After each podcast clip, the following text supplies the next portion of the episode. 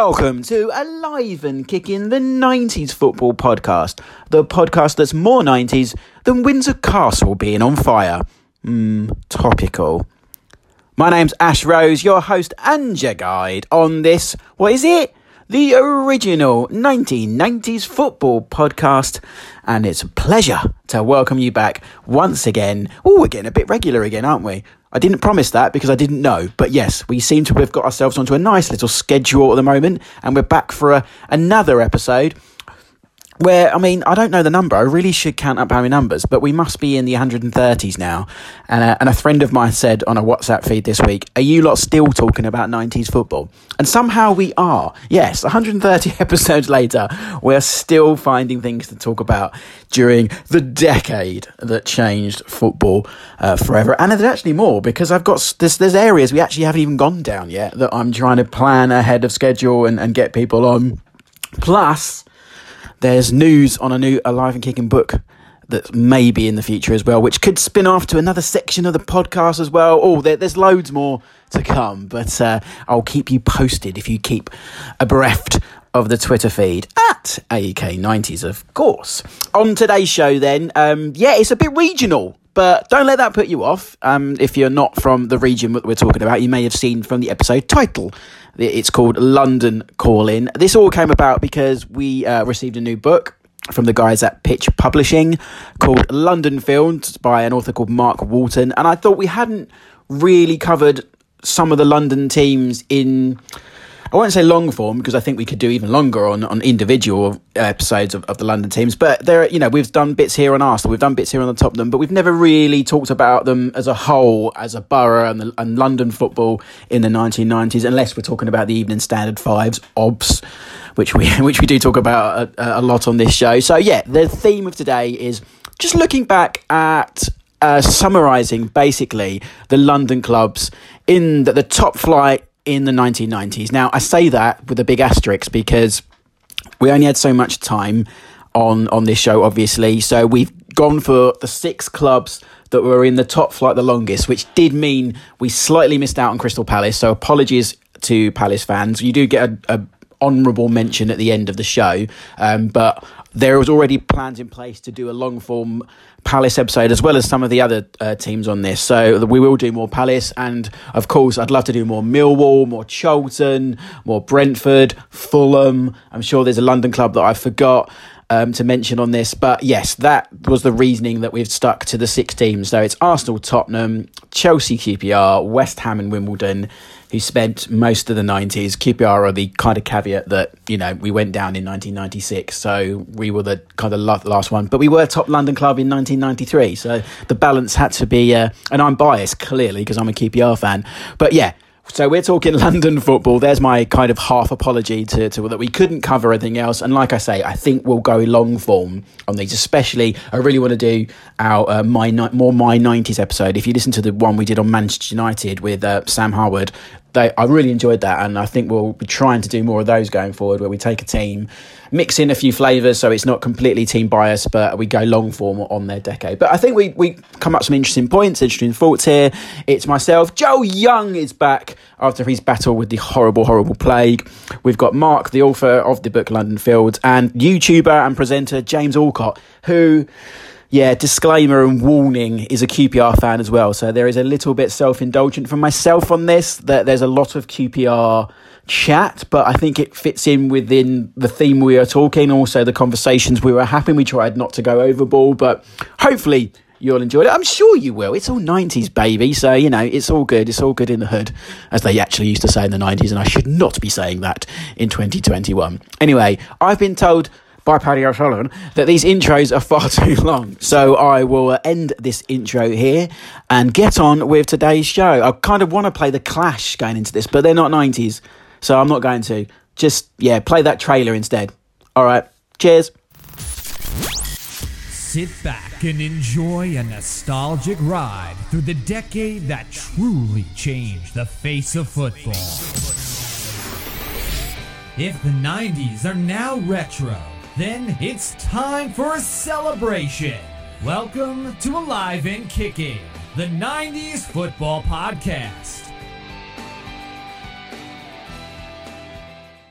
London calling to the faraway towns. Yes, welcome to Alive and Kicking. We are talking today London football, but don't turn off, don't turn off if you're not from London. There's plenty to enjoy on today's show. We've even got someone on the show who isn't even from London to give us that outside view. So please stick with us as we count down some of the best, the worst, the highlights, the lowlights, and even an 11 in London football in the 90s. Predominantly the six teams who were in the top flight the longest, which has meant there have been some teams we haven't covered, but maybe we'll do part two at some point during the next few weeks. Um, but let me welcome today's guest on the show, and he's back. Yay! We haven't heard from him in a while. Back for his first appearance this season, this series, this year, whatever you want to call it. He's battled the plague. He's Middlesbrough's favourite son. He is Joel Young. How you doing, Joel? Who better to get on to talk about London football than a man from the northeast of England? I mean, really wonderful work. Um, yeah, but yeah, I think it, it, all right. I could chip in with a few bon mots here and there, and uh, now I've You're made my outside view. You're our uh, impartial outside view because there's going to be a lot Okay. of reality on this, uh, as we'll get to uh, in a second. Um, also, join us today, two newbies, which means we get to do some CVs in a minute as well. Um, firstly, he is a presenter, YouTuber. You would have seen his stuff across Ball Street, across the Premier League channel as well. Uh, James Allcott, QPR fan. Welcome to Alive and Kicking. I can't believe we got two there's two QPR fans in the same podcast. This is bizarre. I'm- last I'm- time I was on, it was two bloody QPR fans as well. oh, it's great. Uh, this is Terrible. lovely. I'm really looking forward to it. And I've seen it in your background, Ash. I can straight away just seeing those QPR players in the back left over your shoulder. So uh, no, I'm looking forward to this. It's great. I'm, I'm looking forward to Classic, it. classic bobbleheads from the day. They are, yeah. Mm. Classic bit. Ray Wilkins, although it looks like Jack Nicholson, it's a, it's not the best likeness of Super Ray. Um, also joining us, and kind of the reason we, we brought this subject to, to the peer this morning, um, is author of a brand new book, which we'll get to in a second, uh, Mr. Mark Walden. How you doing, Mark? Yeah, not bad. Thanks, Ash. Uh, thanks for having me on. Um, and looking forward to the chat, the London-based chat. Yeah, definitely. Well, that that's let's get straight into it. Why we decided to come to this theme. You just recently uh, released a new book through Pitch Publishing, and it's called London Fields. Do the cheap plug for us. Tell us a little bit about the book and where people can can get hold of it. Yeah, it's uh, an intimate history of London football fandom, and it celebrates us, really, the fans, um, our turbulent rivalries, and sometimes our um, fraternal uh, friendships, um, if there is such a thing uh, in local derbies. But yeah, um, get it in all usual outlets. It's available on Pitch uh, from Pitch Publishing, and get it on Amazon, um, Waterstones, all your usual places. Good stuff. Yeah, we'll uh, we'll do another plug at the end, but definitely. The, so we thought we'd use that theme and go as we always do and hit deep into the nineties on London football. Before we do that, though, sticking with you, Mark, then we'll do our uh, football CVs as we like to call them, our nineties CVs, and when we get fans to talk about their fandom. So, Mark, for you, your favourite Tottenham player of the nineteen nineties? Sure. Um, so, favourite nineties. Um, not many to choose from because it was a decade for Spurs. Um, but uh, a person who, a, a player who lit up a very drab White Hart Lane was, was David Ginola, um, the beautiful man that is. So, yeah, he's my favourite Spurs player of the nineties. Yeah, I mean, kind of a sort of people always associate him with Newcastle, but he's his spell at Spurs was for that goal against was it Barnsley in the FA Cup, isn't it? I always remember, and and, bit, and he was Player of the Year in 1999. Which He Alex- was in a year that where Man United won the treble. yeah, A, a, a mediocre Spurs team provides the player of the year. Yeah. yeah. I think Alex Ferguson was quite unhappy about that, and probably rightfully so. But no, big. I was a big fan of Ginola as well, so good choice. Um, outside of White Hart Lane, then who would be your uh, favourite player in the 90s? Um, Incoming call from London, London, a London player. Nine five eight. Um, do you know what? I have to say, um, a memorable player. I hated him at the time, but I look back fondly. Was it was Ian Wright? Oh, okay, interesting. Yeah, I mean, I, I can't, I can't honestly say that he was a favourite of mine at all. I mean, I'm sure, I'm sure, I'm sure, I sort of stood, stood shaking my fist at him and um, well, and many other things uh, during the '90s. But um, looking back with a with a, degree of nostalgia and through rose tinted glasses, yeah, Wrighty. And I, I think if I, if I was a gooner, then um, Wrighty would be right up there. Yeah, for sure. No, we, we, we did a whole podcast on Ian Wright uh, the back end of last year when he was on I'm last year or maybe even the year before um, on I'm a Celebrity when he was on that. And we we cashed in on that a little bit and uh, we did a whole episode. But yeah, Ian Wright, perfect. Then um, we've lost Joel for the moment. I should say at the top of the show in a full lockdown quirk. He was waiting for his sofa to arrive, and I think it may have just arrived because he's just logged off, and we had some. You might have heard some background noise there, so hopefully he'll log back on at some point to give us some some of his usual flavour. But uh, James, I'll speak to you then. I'm obviously very interested in this. Um, Mm. Your favourite player? I mean, is he an obvious one for QPR fans? Favourite QPR player of the '90s? No, I have to- it'd be it'd be a, probably a bit of a surprise for a lot of people. A lot of people won't even know this this name. But yeah, my, my first season watching football was 92 93, uh, which was an amazing season for QPR. And um, and then it just kind of went downhill after that, as you know, Mark. But uh, but it was a good start. And uh, there was a player who, as a like sort of five year old, six year old, I was just a bit obsessed with. Um, because of two things. One, the facial hair that this man had, but also the way that he celebrated goals. And that player was Gary Penrice. Classic. So Gary Penrice was a player. I think he came from Bristol Rovers and then went to went to QPR and was was a really good goal scorer. I think he played for Aston Villa as well. But he, what I loved about him as a as a kid was he yeah he would score a goal, but he would he would always leather it. He would never pass the ball into the net. And then he would always run into the crowd, so that normally to the right of the goal, go into the crowd, and then make his way back out. And then he had this beautiful moustache. Whereas, you know, again, I was just sort of confused by it, I think, slightly, but also just he looked different, you know. And so I just loved Gary Penrice for the couple of seasons that he wa- he was there. So he was my favorite. That was my my first email address was Penrice10. I loved Gary Penrice. Yeah, yeah. I love that. Yeah, great Corinthian figure, Gary Penrice. One of the Mm. best because of the tash and stuff. Can't yeah. get that wrong, can you? The, the amount of those Corinthian figures that are wrong. Um, I was looking at the Euro 96 ones the other day, and Steve Howie. I was just like, who is that for Yeah. ages? But Gary Penrice, you're not getting that one wrong. No, Yeah. it's a great figure. Although when Sieb Dykstra signed for QPR a couple of seasons later, Yeah, right. Yeah. there was some trouble because they kind of looked very similar. Yeah. Fortunately, he's a goalkeeper, though, Yeah. I guess. and Get that- away with with the kit. Yeah. plus. But yeah, no, Gary Penrice, yeah, great little strike. I, I remember when you said about going and get the crowd. I was at, I remember a game against Tottenham. He Yeah. went- I think he did it once and then scored again and thought better of it. I think I've heard it on the season video. So obviously something happened. Maybe got too many slaps on the back of the head. I don't know, something like that. But yeah, I think he's a name that people will go. Oh, Is this yeah. the, is, are these the days before you could be booked for such a thing? Oh God, yeah, Get, yeah, I guess so. Yeah, yeah. Yeah, that Spurs game, I think it was a 4 1 win. Yeah, it was. Um, yeah, and uh, you know Spurs in that amazing yellow kit, Nice kit. Holsten kit, and yeah, he's I think he scored two in that in that game, and yeah, that's I think that season review as well. You know, my first my first season, but also probably my first video as well. That season review, so you end up watching it again and again. I think he scored about nine or ten that season, and uh, yeah, just loved his uh, celebration. yeah, totally. Um, outside of Very esoteric choice, Gary Penrice. I like it. Yeah, I, QPR fans, we love our little obscure number, you know, obscure strikers. We'll talk about a few of them later. I'm sure we will. Um, outside of Loftus Road, then James, um, who would you say is uh, your favourite player of, of the, that decade? Well, so I think the thing that I, the players that I loved, I loved captains. So I loved likes of uh, Tony Adams and I loved Stuart Pearce, of course, for Euro 96. And you still can't see that clip without wanting to cry, to be honest. Um, but the, the one that kind of floated to the top for me, bizarrely, was Colin Hendry.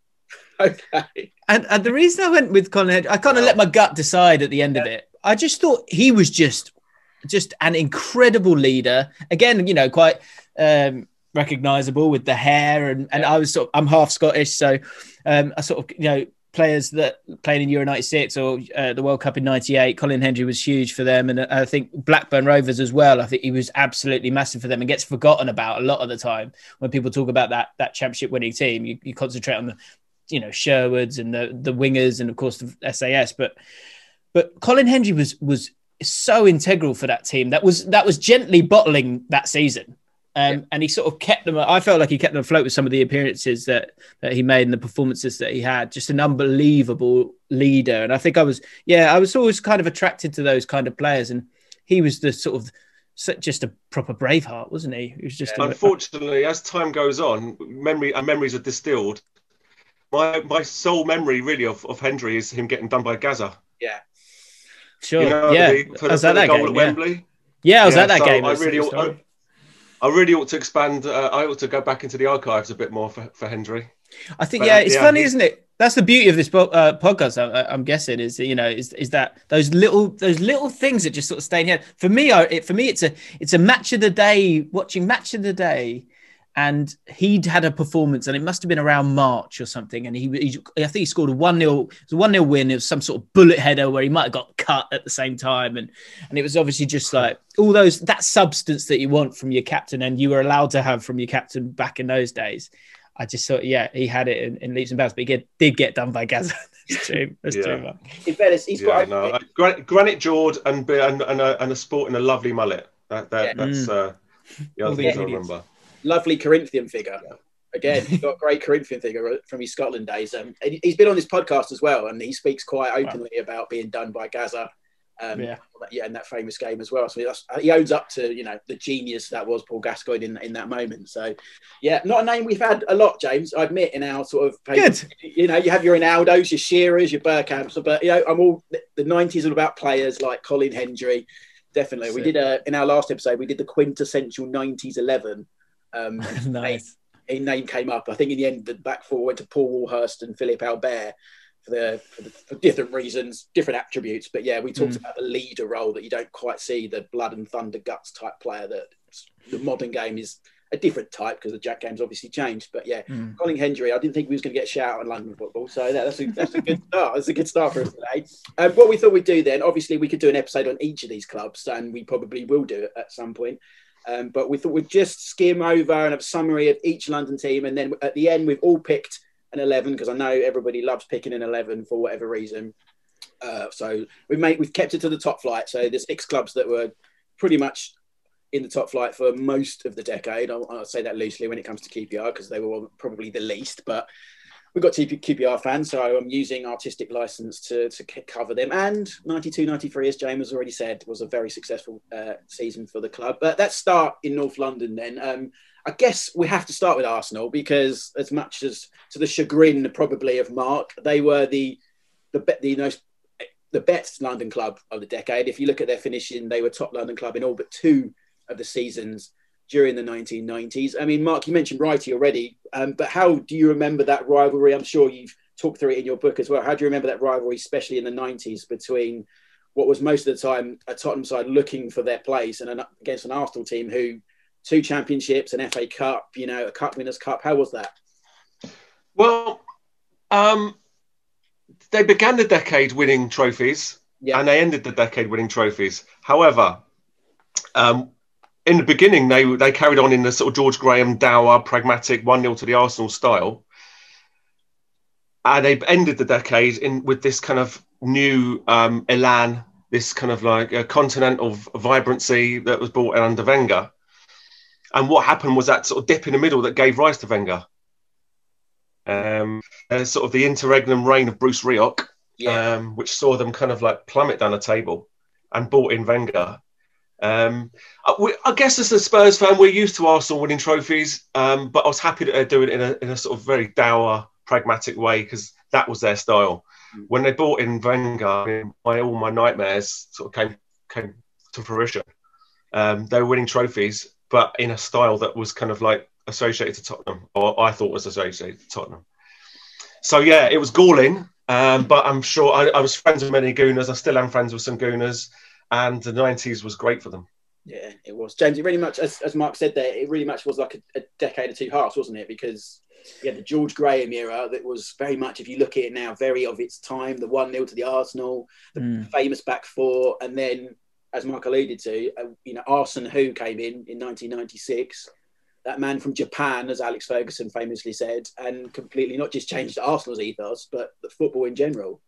Yeah, I think there are there are those certain figures along the way that do change the landscape of, of football, and, and Arsene Wenger is, is one of those. I think there's a lot of talk about Guardiola now in terms of the, the you know style of play, but a lot of the broader points in terms of nutrition and uh, as well as as well as on the pitch. You know, Wenger kind of brought that with Arsenal. For me, it's I, I guess if you are a Spurs fan, it must have been torture because when I was thinking about Arsenal in the '90s, I kind of forget that that 97 98 team a little bit. Maybe it's just because a little bit later on. I'm i think about um i remember watching the the cup winners cup that like you know year after year that the, the, their their sort of run into the final in both years and that Nayim goal which was just like what is going on here? Like i was just so confused by that. Well, I think that speaks volumes about Tottenham's place in the North London rivalry in the 90s that we celebrated Nayim's goal for Zaragoza. Mm, You know, that's all we had to celebrate at the time. Yeah Um, Yeah, and and but but that, and then the team itself because it wasn't a good team in the mid nineties. It really wasn't. It was it was Ian Wright and a good back four. But apart from that, Yep. it wasn't. It was you know the midfield was very poor. They didn't score many goals. The percentage of goals that Ian Wright scored for that team, they didn't have Ian Wright. If Ian Wright had got you know done his knee or whatever it had been, they would have been they would have been in real trouble. I think because they didn't. Apart from that, they didn't have that much that much quality really until I guess you get to 95 and Bergkamp comes through the door and, and then and then Wenger, you know, and the, the French contingent came through as well. And and then they were a di- completely different team with the best bits from from previous. But yeah, I guess that that's the heartbreak for um for a Spurs fan is that, you know, in probably their worst three seasons in that decade, they won the FA Cup, the League Cup, the Cup Winners' Cup, and, and got to another final as well. It's amazing, really. Mm, Yeah, they, Yeah.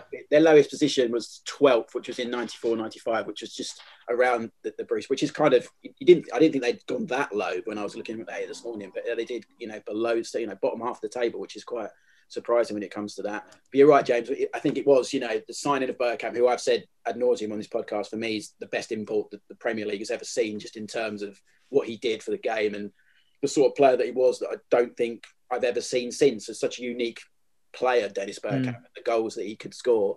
Longevity as well, right? And yet longevity into the next decade as well. And then obviously Yeah. you, had, you had Ryan Burkham that went into Brighton Omri, which took them onto a new stratosphere unbeaten for the Invincibles and stuff.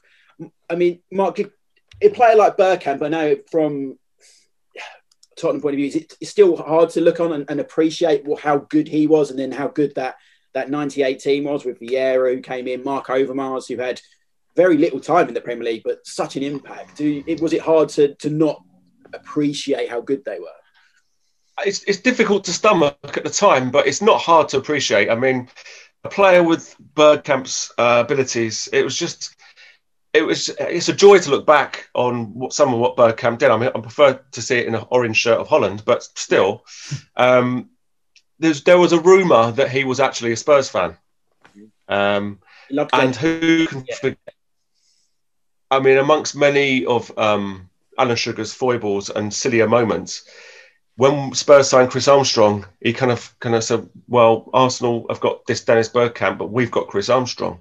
I mean, what, what goes on the list of ridiculous uh, and uh, forgettable um, Alan Sugar quotes. But yeah, uh, you're right. I think you. Ju- I think you just alluded to him, a player not seen since uh, again, uh, uh, since, since or again, um, in that he sort of ghosted into the classic number ten positions, um, linked the midfield, set runners going, allowed his opened things up for his strike partner. Yeah, incredible player. Yeah, he really was. I mean, he, he, I'm sure if you look, if you ask Ian Wright and uh, Thierry Henry, the, the the the chances created for both those players by Dennis Bergkamp, yeah, yeah innumerable. I thought uh, what we would do in each team, and I'll, I'll go to the guys in a second on this, is kind of pick out a highlight and a low light from the, each team's decade. So, James, what would you say? I mean, they've got a lot to pick from, really, when you, when we've been through it quickly there, especially the two championship wins at the two ends of the decade. But what would, would you think, from an Arsenal point of view, was a highlight of their decade? It, came to me straight away, and I think it's a, it's it's just one of my favourite clips to ever watch. Full stop when it comes to football, and it's it's the four 0 game. It's Tony Adams running through. It's I still don't know the truth, and I don't know if I ever want to meet him and ask him. But when he when he hits that volley, and the sun hits him, and he looks to the heavens and closes his eyes. I don't know if that's the sun or if that's just the glory like washing over him uh, you know, just talking about it, you know, it makes me sort of makes the hairs stand up. I, I think it's you know for what he had been through, um, you know, great book that he's, he he I just I think I'd read that recently before that, you know, in him at Euro '96 and all of that. For him to go, um, F it, I'm, I'm going I'm going for a goal, Steve, because see if you can find me. And Steve Bould plays that pass and he with that left foot, left foot, bang. Unbelievable! What a moment for him in his career. Um, you know, you, you, he should have retired then. Just call it a day. That's a But I think that's you know for, to to get that and to get the you know to get that Premier League title, unbelievable for Arsenal.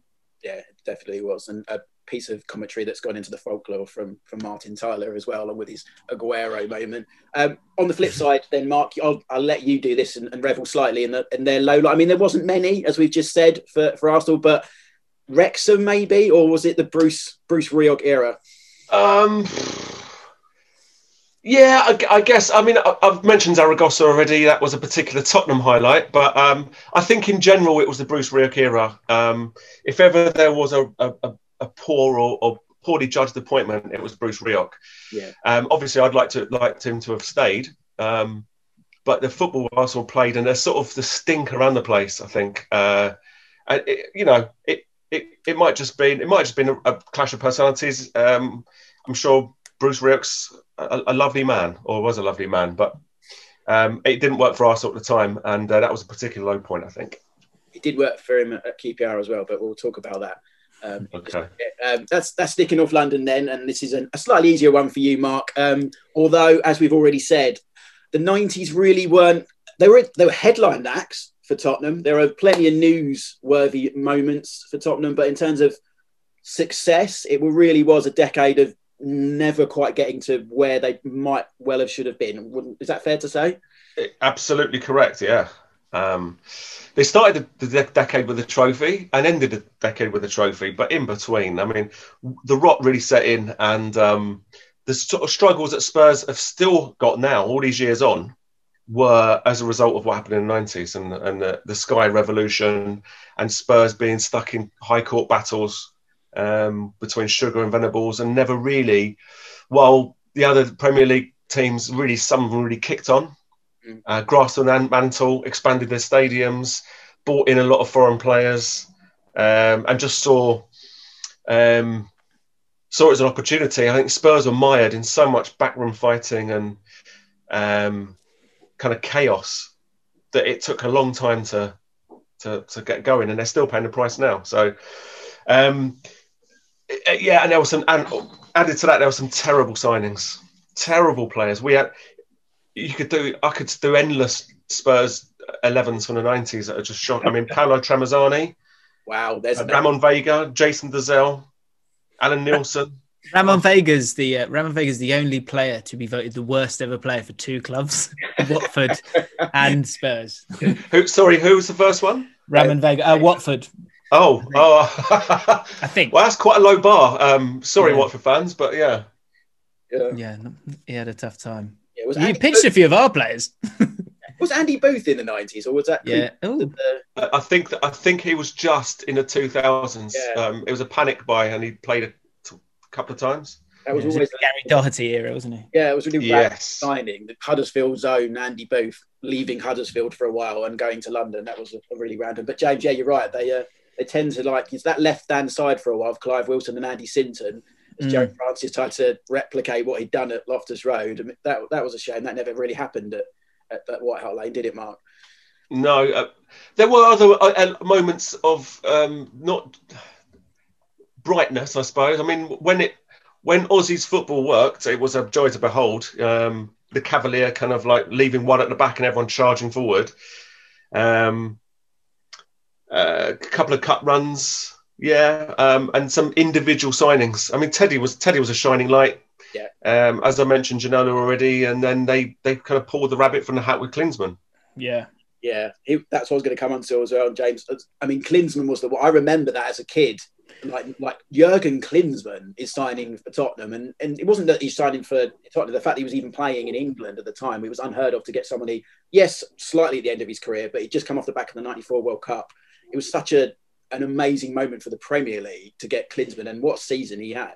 He had he had an amazing season, and I think I remember that. I think Spurs finished just above us that that year, and, and Klinsmann scored was it twenty odd goals. He was it was. I mean, does it really is that the Klinsmann's a great uh, signing to kind of highlight, you know, a player that you know was unbelievable in the Premier League uh, in that season, and obviously came back a little bit later down the line. He was even older, but um, but it, it, it highlights kind of where the Premier League was at that moment because it, it like you say, Ash, it was still it was still a really big moment. It was like, what's he doing here, kind of thing. Um, and then, of course, you know, the Klinsmann celebration, you know, that happens once, and then we're all doing it uh, on, our, on our Saturdays and Sundays and our, for our different teams. Yeah, I think he was he was one of the shining lights. Him, like you say, I think him and Sheringham, I think go him, Sheringham, and Ginola, and I think after that you're sort of you're starting to struggle. Maybe like to Darren Anderton, who got you know just had his problems with injuries at times, but I, I think even so, still wasn't as much of a talisman as as those three that I, I previously said. Yeah, a weird, a weird, maybe one of the worst decades Spurs have ever had. Is it? You know, you know, from going from the fifties onwards, I guess. Yeah, there was a relegation battle towards the end as well, where I think Klinsmann came back for his second season and Yeah. just about saved Spurs. He scored four Um, in a game or something. yeah. Was it Was that- Yeah, Yeah, at, at, at Wimbledon. yeah. Yeah, it was a it wasn't a uh, a memorable decade, as James said. Um, the, the, I think the moment that always sticks out with me, and, and you'll probably cringe, Mark, as well, is the bus pass for, or tube pass, was it? Sorry, Oh, don't. when Yeah. they got Christian Gross appointed, which I, I think they were going the Wenger route, obviously, and yeah, got the very light version, very very light version. No disrespect to Christian Gross um, of Arsene Wenger, and he turned up with his tube pass. Um, is that you know the term Spursy gets thrown around far too much on social media, but if you're going to say something is quite Spursy, I think that is kind of it, isn't it? That kind of moment in the nineties. yeah. I mean, I mean, you've hit the nail on the head, Ash, with this kind of, you know, they got Arsene Wenger, we'll go and get Christian Gross. It's a bit like, like I said earlier, we've they've got Dennis Bergkamp, we'll get Chris Armstrong. You know, it's forever making pratfalls and mistakes um, and never really learning from them. Um, yeah, I, I guess that's the overused term Spursy, or, albeit at times it's deserved. I think I guess it sort of came to light in the nineties. Yeah. Go on then, pick a pick, pick the highlight for us. Then, what would be the highlight of the nineties for Spurs, Mark? Um, I'm going for very early 90s.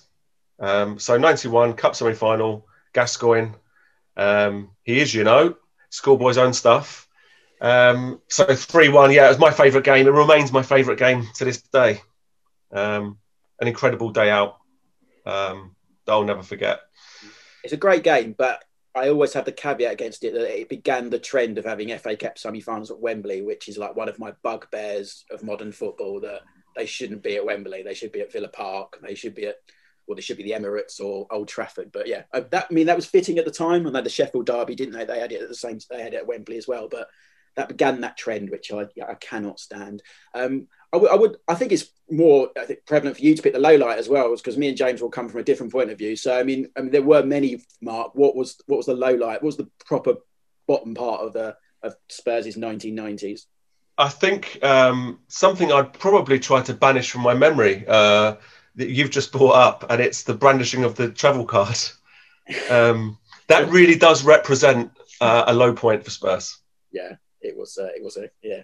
I, I think I'm trying to think what I think. I think a great kit when I think of Spurs. James mentioned that one earlier, the yellow one, but I loved the purple one that um, Klinsmann wore. Pony one, is probably a low light. Pony. Oh yeah, well, how how about having how about having two London clubs, one based in the East End, um, c- c- sponsored by Pony? You know, given all the connotations with uh, rhyming slang. Unbelievable. Uh, classic. Only happened in the nineties. That for me. That's Yeah. what I think. I always like that blue Tottenham had one had as well. I, it kind of had Spurs written in it in like a almost. Oh yeah, Yeah, they only wore it a couple of times. I've- Away at Newcastle, I think it was. I think I remember Sheringham wearing it. But uh, another classic kit. We should mention Arsenal as well, where we didn't talk about kits. Obviously, Bruce Banana, the great Mm. blue lightning kit, which is one of my favourite kits of all time uh, as well. Um, well, that's North London covered. Um, Ja- James, should we talk a bit of West? Let's go west. Yeah. Let's go west, like, The most Yes. West, the only West. Yeah, not not Middlesex West. Yeah, not Middlesex West, not, go not that far. South West. We'll get there in a minute, but proper West London. Um, it's a funny old decade for QPR and us, isn't it? Really, because it started off as a you know we're a quite fashionable team. We had 92, 93, where we were top London club for above all the likes we'll talk about and we have talked about. Mm, Liverpool as well. Liverpool as well, of course, yeah. Um, I've still got the flag somewhere in, in my other office that's got Top London Club 1993 on it, so it's a bit faded. Um, and then Les Ferdinand went mid decade, and we everything went a bit pear and continued to get quite pear by the end of the decade, uh, for the want of a better phrase. Yes. What, what are your memories? Let's, let's talk the good first. I mean, 92, 93, you know, Ferdy up front, Super A in the middle, Alan McDonald and Danny Maddix at the back, Bardsley and Will. I mean, it's such a underrated team, but such an achievement for that team to finish so high in the league. Yeah, I mean, like like I say, my first season of football, I think stunning team for me. You know, like you say, Wilson, how did he not get capped by England at that that period of time? Like ridiculous, disgraceful to be honest, especially with the other left backs that were knocking about at that at that time. Bardsley, who did, he was in the PFA team of the year, 92, 93. Um, and and for me, people are kind of laughing. I'm almost at this stage, you know, like say, uh, you know, do I have a YouTube channel and, and talk to people and and uh, I've always had a bit of a baby face, so people don't realize just how old I am. So I kind of when I then talk about players like Ray Wilkins and one of my good friends is a Stoke fan. He loves talking. He loves me talking about Ray Wilkins because he was. I think he was born in 1956 or something like that. Which is there's nothing wrong with that. But but when you're talking about Yeah. players now that were born in 1994 or or 2000 or whatever it is, for me to be watching a player who's one of my favorite players of all time. And for him to be born at that age is is strange, but he was wonderful, you know. And as someone who wanted to play centre midfield, and um, me and my dad both had no pace, even at like even even as a seven year old kid. It became something else. It came about like how else can you be a good footballer, and it was about vision, and and that's those are the players I'm obsessed with a lot of the time. And Ray Wilkins in that midfield, having Holloway to do his running or Simon Barker to do his running, Wilkins was able to be him and just be a wonderful player. And some of the passes that you see, even in a season review, some of the goals he scored a lob against Wimbledon, he scored a screamer against Liverpool the season after.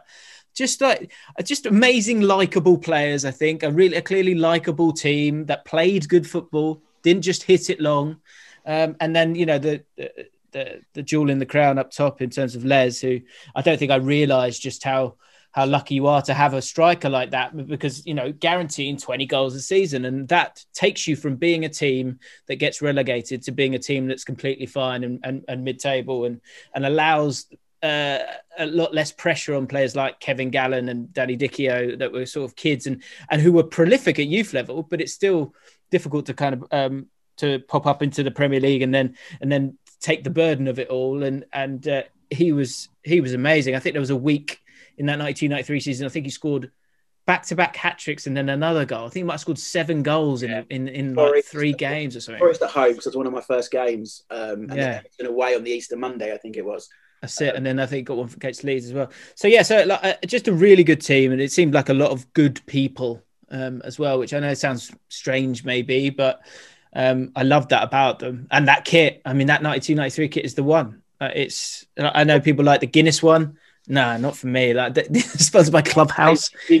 Is this is this? Are we talking the Brooks one, a lot slightly lighter blue? Yeah. Yeah. so and so it probably is the Brooks one, isn't it? But I guess for me, I, I missed Brooks. I missed the Brooks one. So I, I've got it when they've they've plastered over a classic FM over the top with the Yeah. with the leftover kit from before. I think. got rid of Brooks there and put Rangers Clubhouse instead, which was our in-house brand. Oh, is that what it was? I didn't know that. Yeah. Wow, brand at the time, which I believe that's hilarious. was very little change from the Brooks shirt. But James, And the fact that they went, the fact that they went to Classic FM just highlights the cerebral nature of uh, Rangers fans, I guess. yeah, well, Indeed, of course, indeed. classic sponsor. I'm glad you mentioned well, James, the, the Guinness kit because I get sick to death of the Guinness kit because again, I'm not from that Yeah, era. not my- yeah, I mean, either.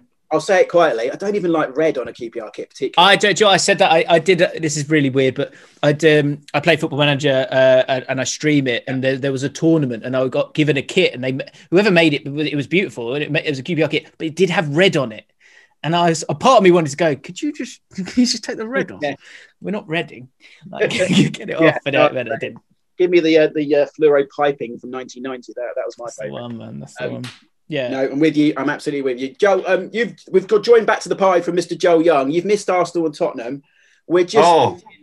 Did Uh, you discuss Arsenal one, Middlesbrough one, when uh, former Tottenham man Nick Barmby scored to take the lead at uh, Arsenal before Ian Wright pulled it back for one all? Bruce Rioch's first game, the forgotten man of Arsenal managers. we did we mentioned Bruce Rioch. Sadly, that game didn't actually come into any of our minds. Surprisingly, Oh, okay, well. there you go. We are talking kits though.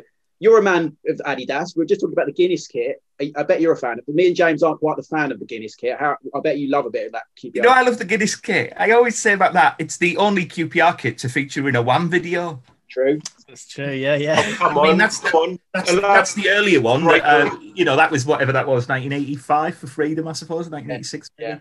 So it's a little bit early for us, but uh, yeah, yeah. Oh, the, yeah, the Adidas Guinness kit's great.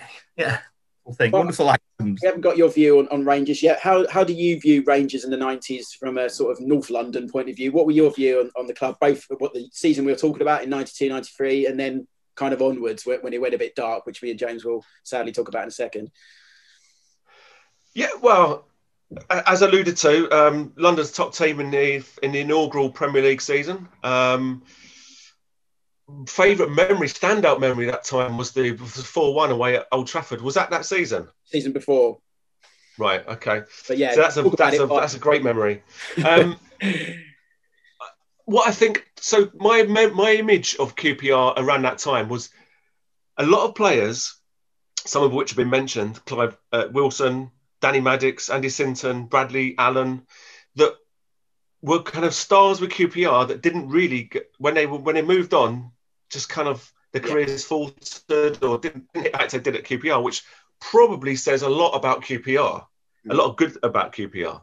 Um, they did have a kind of nice ethos around them. Uh, Ray Wilkins is the the grand old man, um, and there's some great stories about Wilkins nurturing and bringing through younger kids uh, from the youth team, going to him for advice and him dispensing advice. And yeah, great. Um, QPR sounds like a very, very well run, um, lovely club to be involved in in the 90s.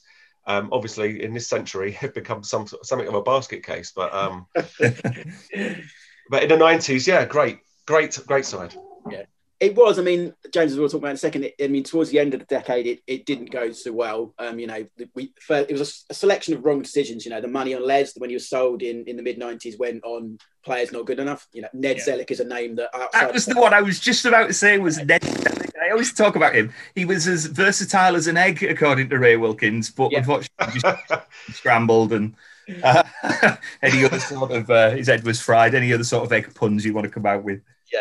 Um, yeah, there was, yeah, he was a funny one. He's a funny He one. was Simon. Osborne. He was again another one who came and You know, very quick. Lee Charles, Gregory Goodridge. Yeah, Mark Hateley, who I, you know, Ugh. I cringe when I, you know, we've had a lot of Mark Hateley talking here because friend of the show, Sid Lambert's a big Mark Hateley fan, and Mm. Our friend Mark Hateley. yeah, and who we met actually yeah, at the live show, and I had to be very professional and not say why were you so rubbish at Loftus Road?" Yeah. but It's funny because I was a, I was a runner um, for a company called Al Jazeera Sport uh, start of my career, and I was a runner for Mark. And and you know, obviously you're bursting just to talk to all of these guys about about football.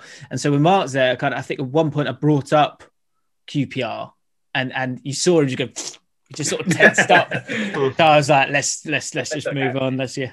let's not go there. No, no, it wasn't a good time. And then towards obviously toward the end of the day, you saw Stewart Houston become manager, who only proper managerial appointment. He was obviously assistant to George Graham for a long time, then Bruce Rioch, and then Bruce Rioch became his assistant, which I can't imagine was the most ideal situation going from the other way around. Yeah. And, and then Ray Harford didn't work out. I mean, James, it just it seems to be wrong decision after wrong decision towards the end of the 90s. And then by 99, the following season, we were obviously the worst we've been in both our lifetimes in in the third tier of English football. But it, it wasn't. It was it was such a depressing time after but such a high as well. Mm. I'm like you, as a kid in the playground who was supporting the top London club in the country to being staring the third tier in the face. It was it was such a different time, wasn't it? It was. It was. It was really difficult and really confusing. like when you know, and uh, and because and it was. You know, now in hindsight, you, you can you can you could see it so clearly that the use of the money was terrible, absolutely terrible. Um, in terms of six million, which was such a lot of money. You know, I remember. Oh, we were linked with Baggio. Sign him, get it done. We've got Baggio, and we're fine.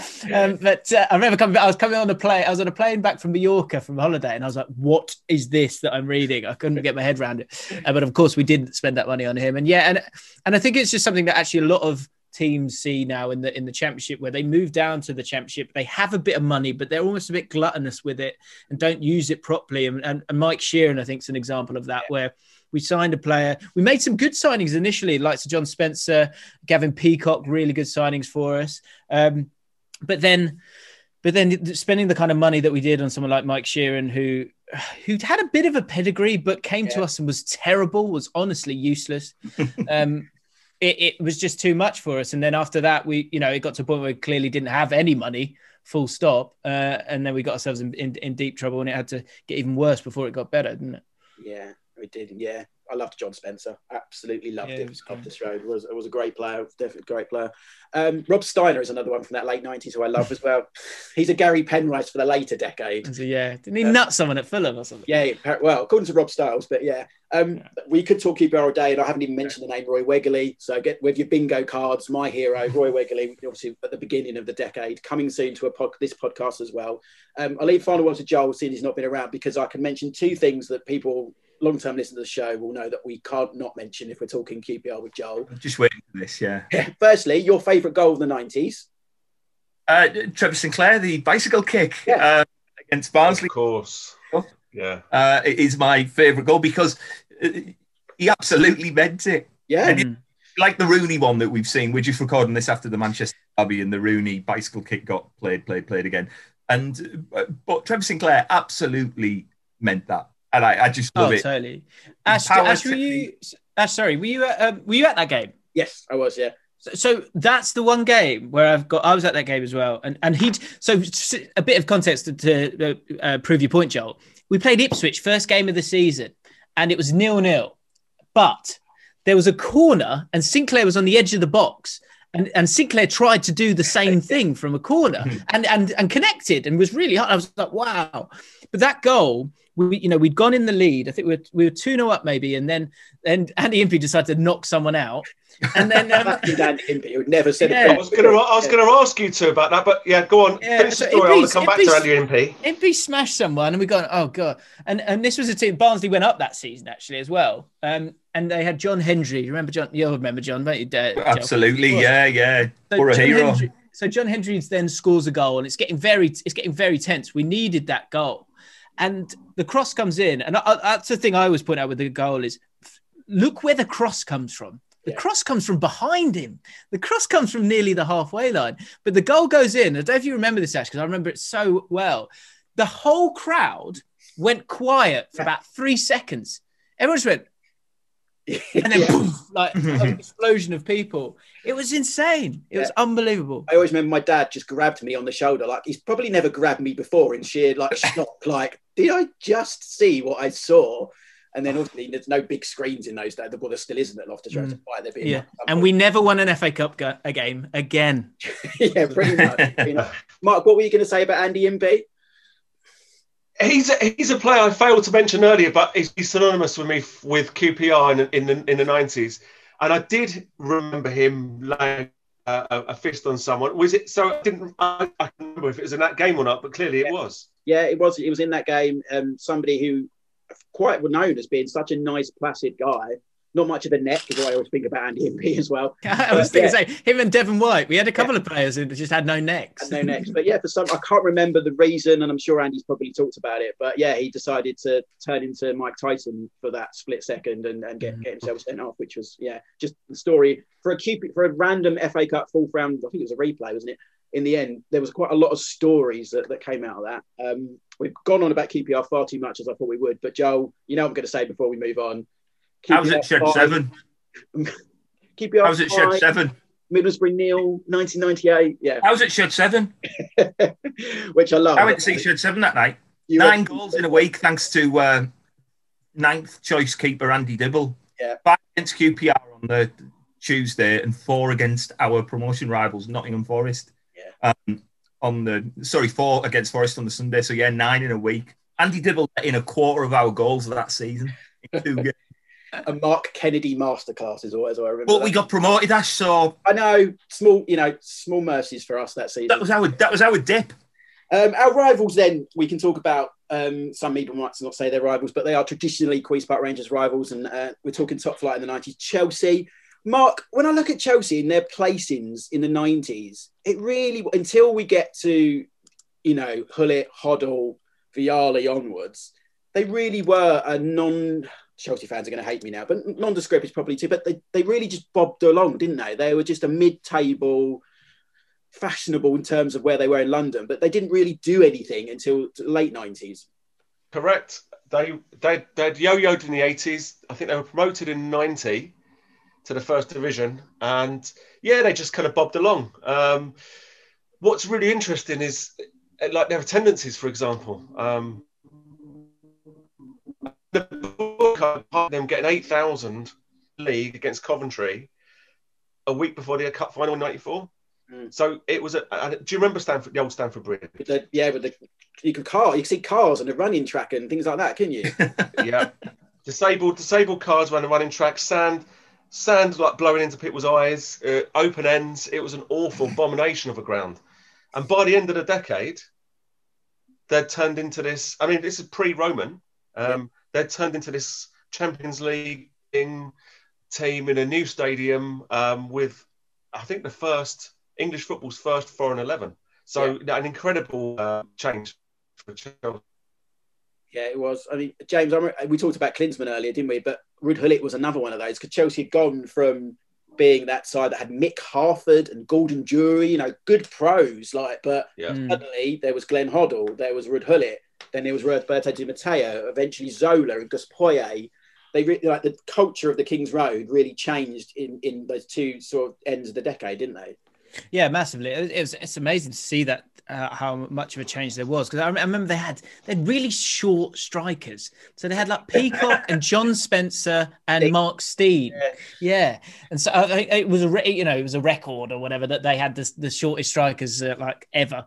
Um, yeah, but they had they had wobbles, they had struggles. They you know I think they that, uh, if I'm right 93, 94, I think they were right down the bottom, really struggling, and maybe I think might have been Mark Stein who kept them up, or maybe I'm getting confused with Sheffield United. I don't know, might be wrong there, um, but they did struggle. Um, but it was it was I think yes, it was yes, it was Ruud Gullit coming in, but it's the man that brought in that player. I think it was Glenn Hoddle. Uh, You know, him going to that club, playing himself as a sweeper, and and and if you think of Wenger and his influences, you know. It's the same for Glenn Hoddle. Glenn Hoddle's influences came from his time moving to, to Monaco, and then he went to, to Swindon Town and played sweeper for them. was was was uh, huge in getting them up, and then moved to, to Chelsea and then started to look to do the same things and found a player in Ruud Gullit who was able to play that that similar position that that he wanted to play because you know Michael Duberry couldn't couldn't ping the ball the, the same way. um, so bringing those players and I guess one leads to you know one leads to another one and you know Zola uh, also huge for them. I think in '97 I think he was just unstoppable. Uh, Yeah. Zola. I think we probably all remember the England game when they beat us uh, two 0 was it at home and and he Wembley, was yeah. Yeah, and he was just too much, wasn't he? He was, he was far too much. And so those kind of movements into these glamorous players, that was that felt like the starting point um, for me. And I think it does come from from Glenn Hoddle at the start, who who had no association with Chelsea at all, did he? Until then, No, No. it was. If you mention um, Glenn Hoddle at Swindon and moving to Chelsea, that documentary that Channel 4 made about that yeah, down promotion season and then Hoddle moving to Chelsea is available on YouTube. And it's a very interesting watch in that you can see how, um, in that how clubs were offer- operating them at the beginning of the Premier League era, what happened when other people were coming in for people, just and just the complete difference. I mean, it will be nearly 30 years old now, but just the way it illustrates the changes that have made in the game. And it's worth a, a watch on YouTube, I think. yeah, it's fantastic. Joe, you had you felt the wrath of the la- latter Chelsea, didn't you? Sorry to bring it up, but it's you know the two cup final wins for them the back end of the decade. And we've talked about it ad nauseum on this show. People but forget. Well, people forget the other. I mean, obviously the FA Cup final. Uh, well, you know, we said this and we we talked about this with uh, quite a lot of people, really. But in 1989, we sent Chelsea down, and th- there was a riot that I think is still going on now. Uh, but then they didn't half make up for it in the rest of the uh, 1990s in beating us in. They came to the Riverside for the first game and we beat them 2 0, Gullit's first game, I think. And then, um, but it was our first game at the ground, so there's only ever going to be one winner there. Um, and then, um, yeah, then the FA Cup final, 42 seconds, Roberto Di Matteo, we all know that. Who gave the ball away, Ash? uh, Janino, Juninho gave the ball away, yes. Oh. Same. oh, Um, and then, but the, the one the year after was the was the stranger one. The, I forgot that until fi- this morning. I literally yeah, forgot. the League Cup final where they beat us two 0 and we but we Yeah. were in that game. We were top of the you know first division championship, as was then. And we were really flying with Merson and uh, Mikkel Beck was playing well, another QPR favourite. Just both shake our heads in unison. But yeah. uh, uh, and so yeah, so yeah, we've we've Chelsea have always been our bête noir, shall we say, especially that sort of last four years of the 1990s. They were always battering us on telly 4 0, or you know, we were always getting a good tonk in there. We'll leave it to you, Mark. Then, what do you think Chelsea's highlight would be? Would it be those cup wins, possibly, or just the, the, the signing of Hoddle to be that catalyst for the next stage? I think uh, while I get, I get the Hoddle thing and I get the Gullit thing, the, the real star, the man with star quality, the one that really imprinted himself on Stamford Bridge was Zola. Yeah. I think the, the, the signing of Zola really reverberated around English football. Mm. Um, and he did it, and he consistently did it. Well, you know, Gullit played a bit, and then he managed. And you know, he got in a row about playing himself. Vialli played and then managed. Zola was the kind of constant. Um, and I think if you ask Chelsea fans, Zola is, is the is the is the fondest memory from the nineties. Yeah, so I'll go with Zola. Good call. Shouldn't have got Player of the Year. Didn't sign until November. I know. Yeah, Juninho. You had another player who was just playing all year. Zola gets Player of the Year. well, we call him the, the president of the Juninho fan club. It still hurts. It still hurts. Right, we've got two more teams to get through, and, and so that's trying uh, not do the disservice to to West Ham and Wimbledon. Um, two teams that again didn't really, you know, they obviously didn't win anything. They were never top London club, but I think Wimbledon, Mark in particular, you know, we're still talking crazy gang era. We're still talking those matches where they would upset the big boys, the Vinnie Jones, the Justin Fashanu, uh, John Fashanu, sorry. And then you talk, you know, later in the decade, you've got Robbie Earles and Marcus Gayles. They were never a nice team to play. Um, they were, you know, until the end of the decade when it started to go a bit wrong, and then they were obviously relegated early on in the following. But no one likes playing against the crazy gang in the 90s, did they? No, um, but controversial as it may be, I'm saying that they are the London team of the 90s. Wow. Oh, Because, What? because they consistently punched way above their weight. True. They were getting two or three thousand in the gate. I mean, I worked at Selhurst Park in the mid 90s. So I saw Wimbledon up close. Uh, what a shoestring, tiny little operation it was. And to Really, wow. consistently, even to stay in the Premier League, um, that's what gives them my kind of vote as team, London team in the 90s, because they consist against all odds. Um, they made and they, they, they were they did carry over the crazy gang kind of moniker, and they were a bit horrible at times. But let's not forget Robbie Earle was probably the nicest man in football. Yeah. Um, uh, and and but and and they had morphed. They'd become a little bit more sophisticated by the late nineties under Joe Kinnear uh, than people give them credit for. So just for sheer longevity and hanging on in there, um, massive kudos to Wimbledon.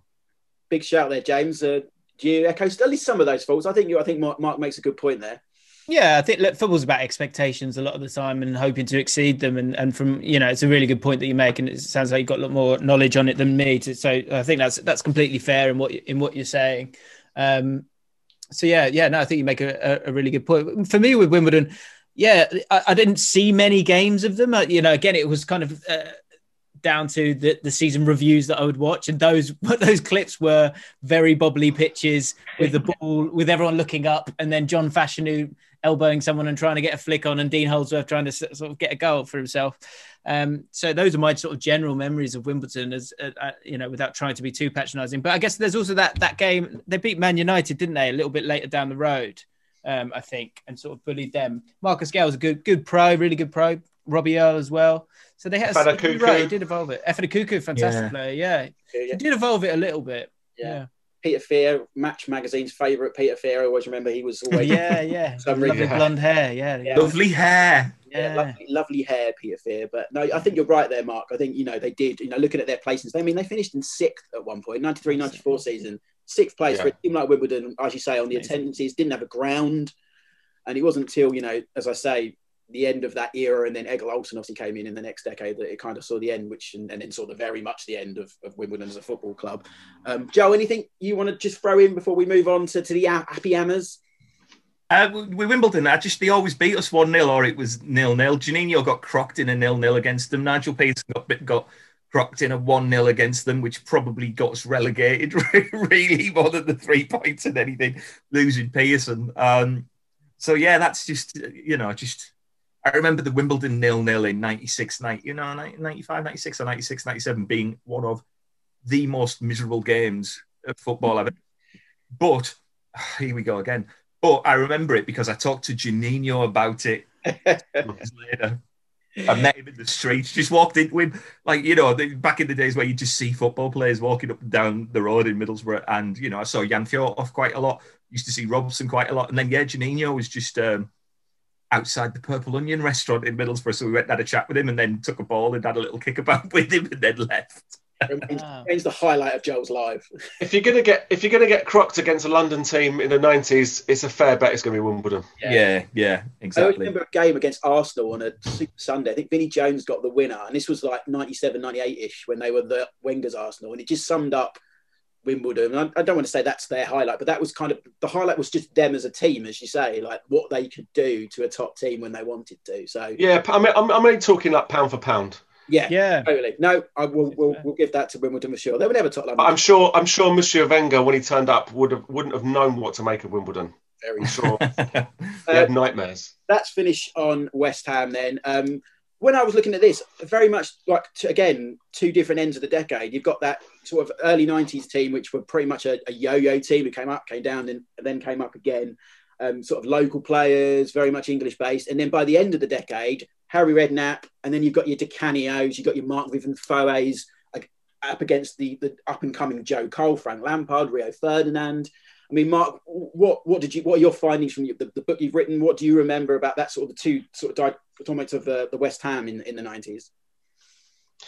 Um, yeah, that's quite a good stuff actually. Um, they- they've they've always traded on the the name of the Academy of Football, um, and, it did bring through kind of Lamps and Rio and Joe Cole, Carrick, all in the nineties in their youth teams. Um, while at the same time, interesting characters like Julian Dixon and Yeah. Paolo Di Canio arrived.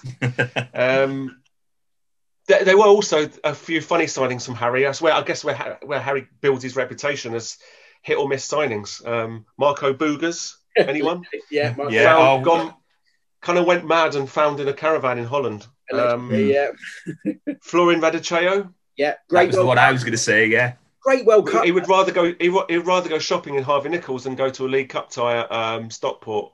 Yeah. I have- to be fair, actually, I- given I've the just choice, read our friend Sid Lambert's new book, which is coming out very soon about 90s football. And he's got this story about Paulo Futre refusing to go on the pitch unless he got to wear the number 10 and That was fought it, uh, to the ground and never came back. that sounds yeah, that that that, that sounds plausible. Yeah, He was another poor signing. there's Dani as well, who we mentioned on the on the last show, who's probably the, you know the best looking footballer of all time. And I think Redknapp said, I don't know if it's kick him or kiss him. his his famous quote on Dani, who uh, he arrived and, and went quite quickly as well. So yeah, I mean it's so different from the Billy Bonds era, who obviously was at the beginning of the decade. When you think of players like you know Trevor Morley, Ian Bishop, Stuart Slater, who was Yeah. the next big thing. They had quite an eclectic mix of players throughout the decade, didn't they, uh, James? Yeah, they did. And I think you think West Ham, you think Harry, and yeah, and you think of the bizarre signings for sure.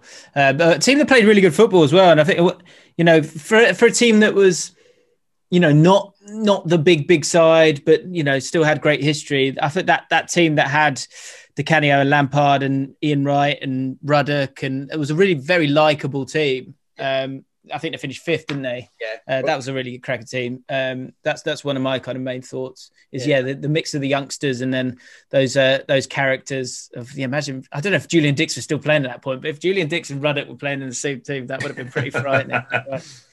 we um we went to Upton Park one time. I've told this story a million times on here, but Gary Walsh was in goal for us, and he came out with his shorts on backwards, and had to take his shorts off and change them, and then got uh, got a goal put, put past him after two minutes. So that's my overriding memory of uh, memory of Upton Park in the 1990s.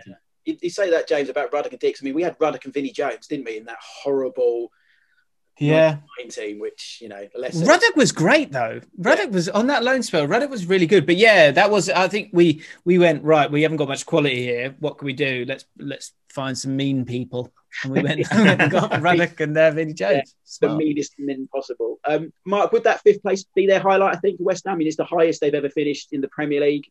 Fifth place. Yeah, probably. And um, that's I think there was Berkovic in that side. Yeah. And Di Canio. Mm. Yeah. they, they built a really attractive in the in, in the in the truest and best traditions of West Ham. They do they did build a, a very attractive side that finished fifth.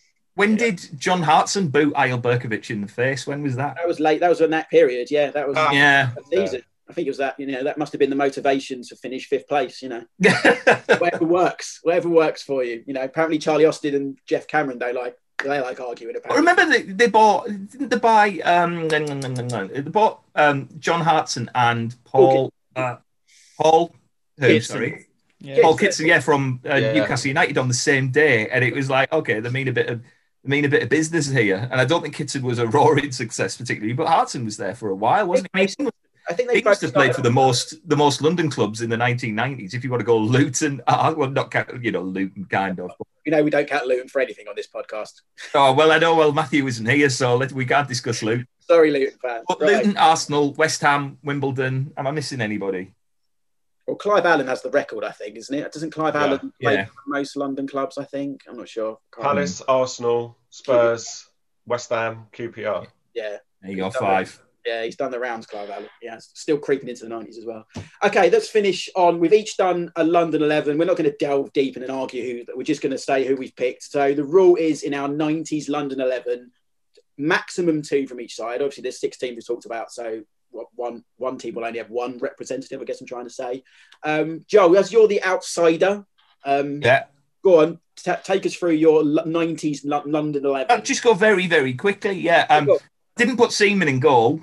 yeah, I didn't either. I know you. I thought would be the thing would be David Yeah. Seaman in goal, but I went Nigel Martyn of Crystal Palace Football Club. who we haven't really mentioned on this, which I appreciate. Yeah. Yeah. Um, Julian Dicks, Gary Mabbutt, Marcel Desailly, Lee Dixon, David Ginola, Roberto Di Matteo. just for just for laugh. Yeah. Just because I'm into self-flagellation, I like to Totally, yeah. hurt myself. Uh, for a bit of bite, I put Vinnie Jones in because obviously I was running out of issues, clubs and people by then. Trevor Sinclair, then Ian Wright and Les Ferdinand up Nice. front. That's my, that's my 11. That's good. Goals galore with a bit of bite. Galore, yeah. I must say, we, we probably should have mentioned more of Crystal Palace because we could have talked about Attilio Lombardo and Thomas Brolin and obviously Ian Wright at the beginning, Wright and Bright at 91. So they probably should have been included before I get sort of on Twitter, but time is of the essence. So we, Right, you will do a uh, Crystal Palace special. yeah, we'll do a t- we'll do my 90. I know Richard Foster's out there listening to us going, "Where's me Crystal Palace?" But you, you got your mention there. Um, let's go, James. What have you what have you created for your uh, London 90s 11? So come back to me because I didn't. I thought we were doing it together. I didn't realize we were doing it on our side. Come back to me. no worries, Mark. Go on, go for yours.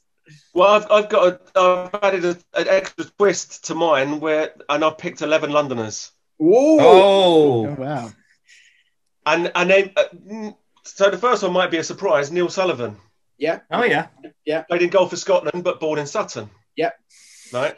Uh, Warren Barton, fullback. Nice. Our friend Warren Stevie Barton. Plotton. Eh? Or Warren What was Barton. that? Warren Barton's our friend because this is really bizarre. We talked about this actually. No, because I was confused when you said that too. the swap shop thing. I happened to be sat up watching Noel Edmonds' multicolored swap shop on YouTube like a goon. And then one of the swaps came in from a Warren Barton, age 10 from London. And then we we tweeted Warren Barton, and it turned out that it actually Yeah. was. It was him. Yeah. That's Quite so random. random. Quite randomly. Right. Very strange. Anyway, sorry. You've got Warren Barton. Who else in your back four, Mark? Uh, Steve Potts. Nice. So, and then I've gone. Uh, there's a massive contra- uh, I'm not going to be welcome back at White Hart Lane for this, but it's strictly 90s, right? I've put Yeah. Sol Campbell Yeah. Fair with enough. Tony Adams. Ooh. Well, you know, this is 90s, so we're you're, you're allowed to get away with that, I think. This is Yeah, before I became fine. Judas. Yeah, exa- Yeah. exactly. And then your Um, midfield. The midfielder Dennis Wise, Gavin Peacock, and a young Frank Lampard. nice. And uh, lots of goals in this uh, this threesome here. Les Ferdinand, Teddy Sheringham, Ian Wright. Nice. That is Man, good. ha- that would have to be managed by uh, Harry. Of course, yeah. Oh, not Terry Venables. I thought you were going to say Venables there. Venables. No, it's got to be Harry. in the original. Um, while James continues to scribble, I'll do. I mine. think I've got it. I think You've I've got it, got go it. on then. Go on. Yeah. I, I'm really upset, but I haven't got Wilkins in here. But I've, I've been able to. This is like countdown, you know, where they're going, I've done it, but I haven't written it down. Go on then, I've stick to the rules. So uh, I'd like to thank um, I'd like to thank Joel for this first one. Nigel Martyn, I'm going to put in goal. was someone else, but we, we'll, he'll, we'll never speak his name. So Nigel Martyn in goal. Yeah, he was unbelievable, wasn't he? I've got with QPR fullbacks, Bardsley and Wilson. Centre backs, uh, Tony Adams and Gareth Southgate. Uh, then I've got, I've got, uh, yeah, because well, yeah, you're a '96. He was in the England Yeah, squad. Yeah, stick him in there. Uh, midfield. in midfield, didn't he, at Palace? I was Yeah. thinking about this yesterday. Him and- And then him and Chris Coleman were the sort of centre back pair. Yeah. Am I right? Yeah. Remembering that. Uh, Uh, yeah, I should. Yeah, so could have yeah. could have put Eric Young in as well. I used to love. I used to love watching Eric Young. Headband, yeah. So midfield three, I'm going to go with Gullit, Gaza, and Ginola, Nice. which is uh, very attacking, Wow. I know. Yeah. And then I've just realised I'm missing one name. No, the Zola Bergkamp, and I need one more. Who am I going to go for? I you what, for for because I'm panicking, I'm going to go Ian Wright at West Ham. Yeah. There you go. It's allowed. It's in the rules. It's definitely in the rules. I've done that on mine as well. So I've gone. I've also gone Neil Sullivan because I wanted a. Uh, That was my Wimbledon player. Um, David Bardsley, Marcel Desailly, uh, Sol Campbell, and Julian Dicks as my back four. Did nobody put Seaman in goal? Sorry. I had Too many good Arsenal players, too isn't many there? good That's Arsenal players. Yeah. I did have him originally, um, and then I've gone Marc Overmars as my other Arsenal player.